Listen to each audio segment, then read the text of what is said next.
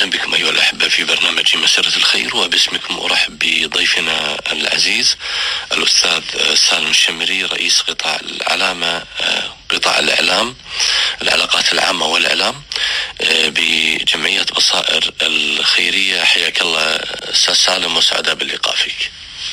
الله يحييك أخوي أبو سلمان، وأسعد الله صباحكم بالخير، وأحيي إخواني وأخواتي المستمعين والمستمعات عبر أثير إذاعة القرآن الكريم في برنامج مسيرة الخير. الله يحفظكم إن شاء الله.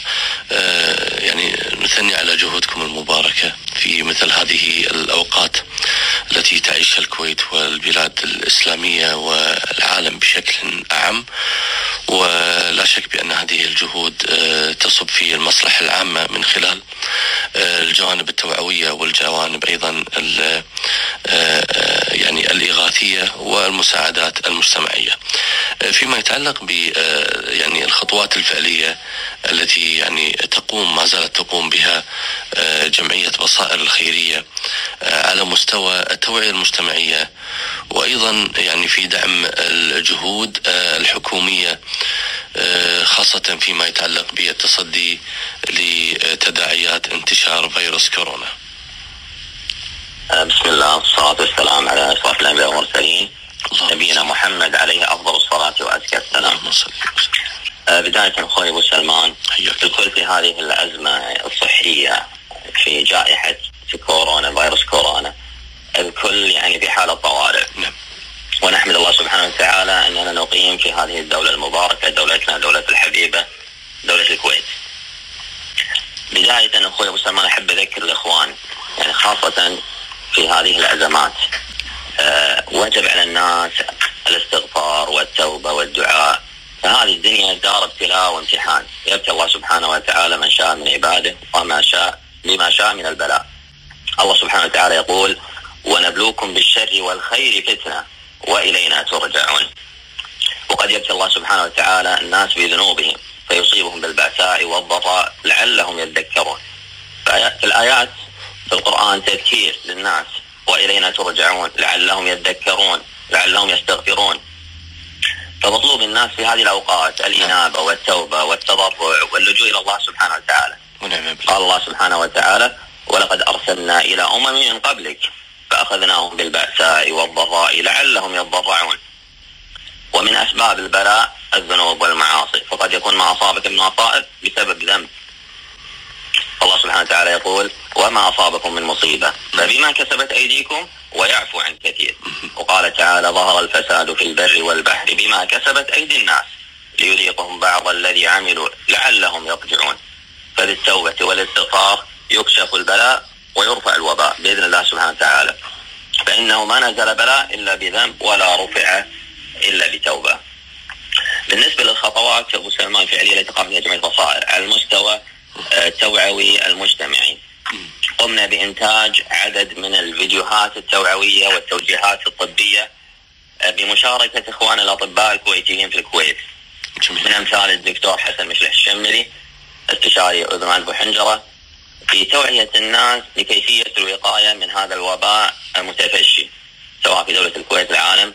ففي مقاطع قصيرة توعوية نشرت عبر مواقع التواصل الاجتماعي بجمعية بصائر الخيرية، بالإضافة إلى إنتاج سبعة وعشرين فيديو بمشاركة إخواننا من المشايخ والعامة والخطباء بوزارة الأوقاف في توعية الناس وبعث روح التفاؤل والأمل عبر مقاطع قصيرة نشرت في مواقع التواصل الاجتماعي. أما بالنسبة سوينا حملة يعني يعني تناسبا مع توجيهات مجلس الوزراء يعني أن المواطنين والمقيمين يكونون في البيت، فسمينا حملة خلك في البيت يوصل كتابك للبيت. فتم توزيع كتاب مجاني آه كتابين، كتاب المختصر في تفسير القرآن الكريم ودليل أذكار الطفل المسلم، وتم توزيع هذه الكتب أربعمائة وثمانية وستين نسخة مجانا. ويعني نزلنا رابط في التسجيل لطلب هذا الكتاب، ما شاء الله لقينا تفاعل كبير، كنا متوقعين يعني مئتين ثلاثمائة، وصل عدد الطلب ألفين وثلاثمائة طلب، ولحد الآن وصلنا يعني للبيوت أربعمائة وثمانية وستين كتاب. هذا بالنسبة فيما يخدم المستوى التوعوي والمجتمعي.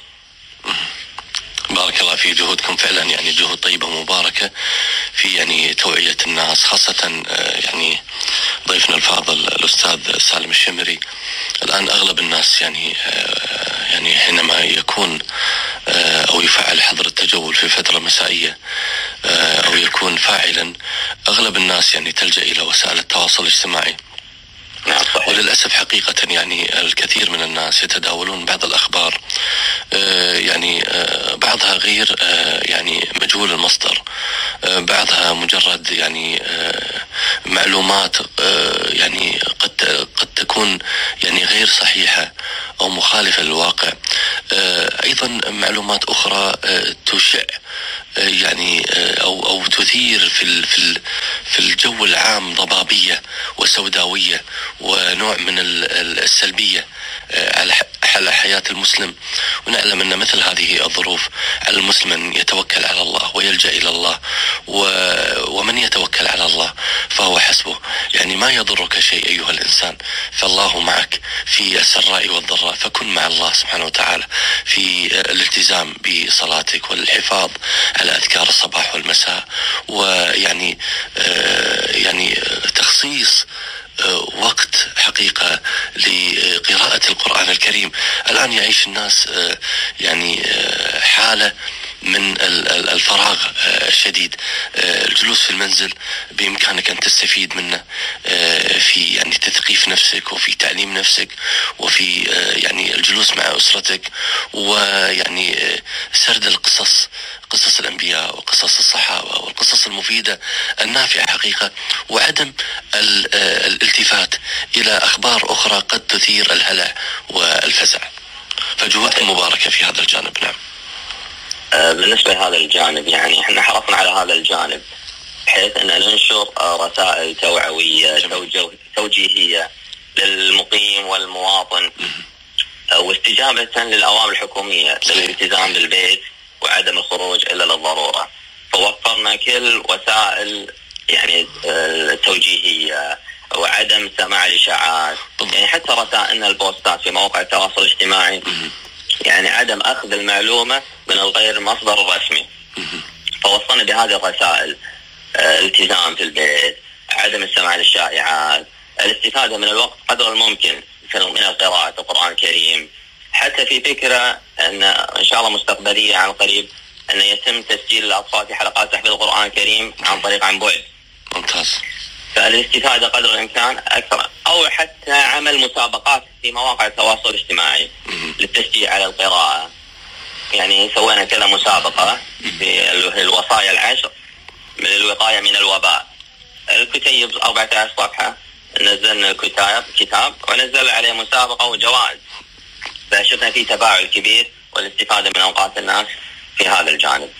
أما بالنسبة للجعم في الجهات الحكومية للتصدي لتداعيات انتشار فيروس كورونا سواء في داخل الكويت أو في الخارج، يعني أولا أنا أخوي أبو سلمان أنا أثمن الجهود الحكومية وخاصة العاملين في الصفوف الأمامية من إخواننا في وزارة الصحة، وزارة الداخلية، الحرس الوطني، الطيران المدني، كل الجهات الحكومية.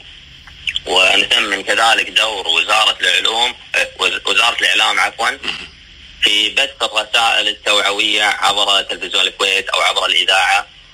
يعني مشكورين على هذه الجهود الجبارة. بارك الله فيكم. بارك الله في جهودكم، وهذه جهود يعني متممة حقيقة لجهود مؤسسية أخرى، وجهودكم أيضا الخيرية والإنسانية في دولة الكويت. آه ماذا عن جهودكم الخارجية يعني آه وتعاونكم الخارجي؟ آه الأستاذ سالم الشمري رئيس قطاع العلاقات العامة والإعلام بجمعية بصائر. أبو سلمان، بس قبل لا أطلع على موضوع المجهود الخارجي، في المجهود الداخلي في داخل دول الكويت على عجالة. والله الواحد يعني لا يست... لا يستطيع أن يخفي جهودكم حقيقة، مو بس أنتم في جمعية بصائر وإنما في جميع الجهات الخيرية في دولة الكويت. نعم، جهودكم مباركة. نعم، الله يبارك فيك.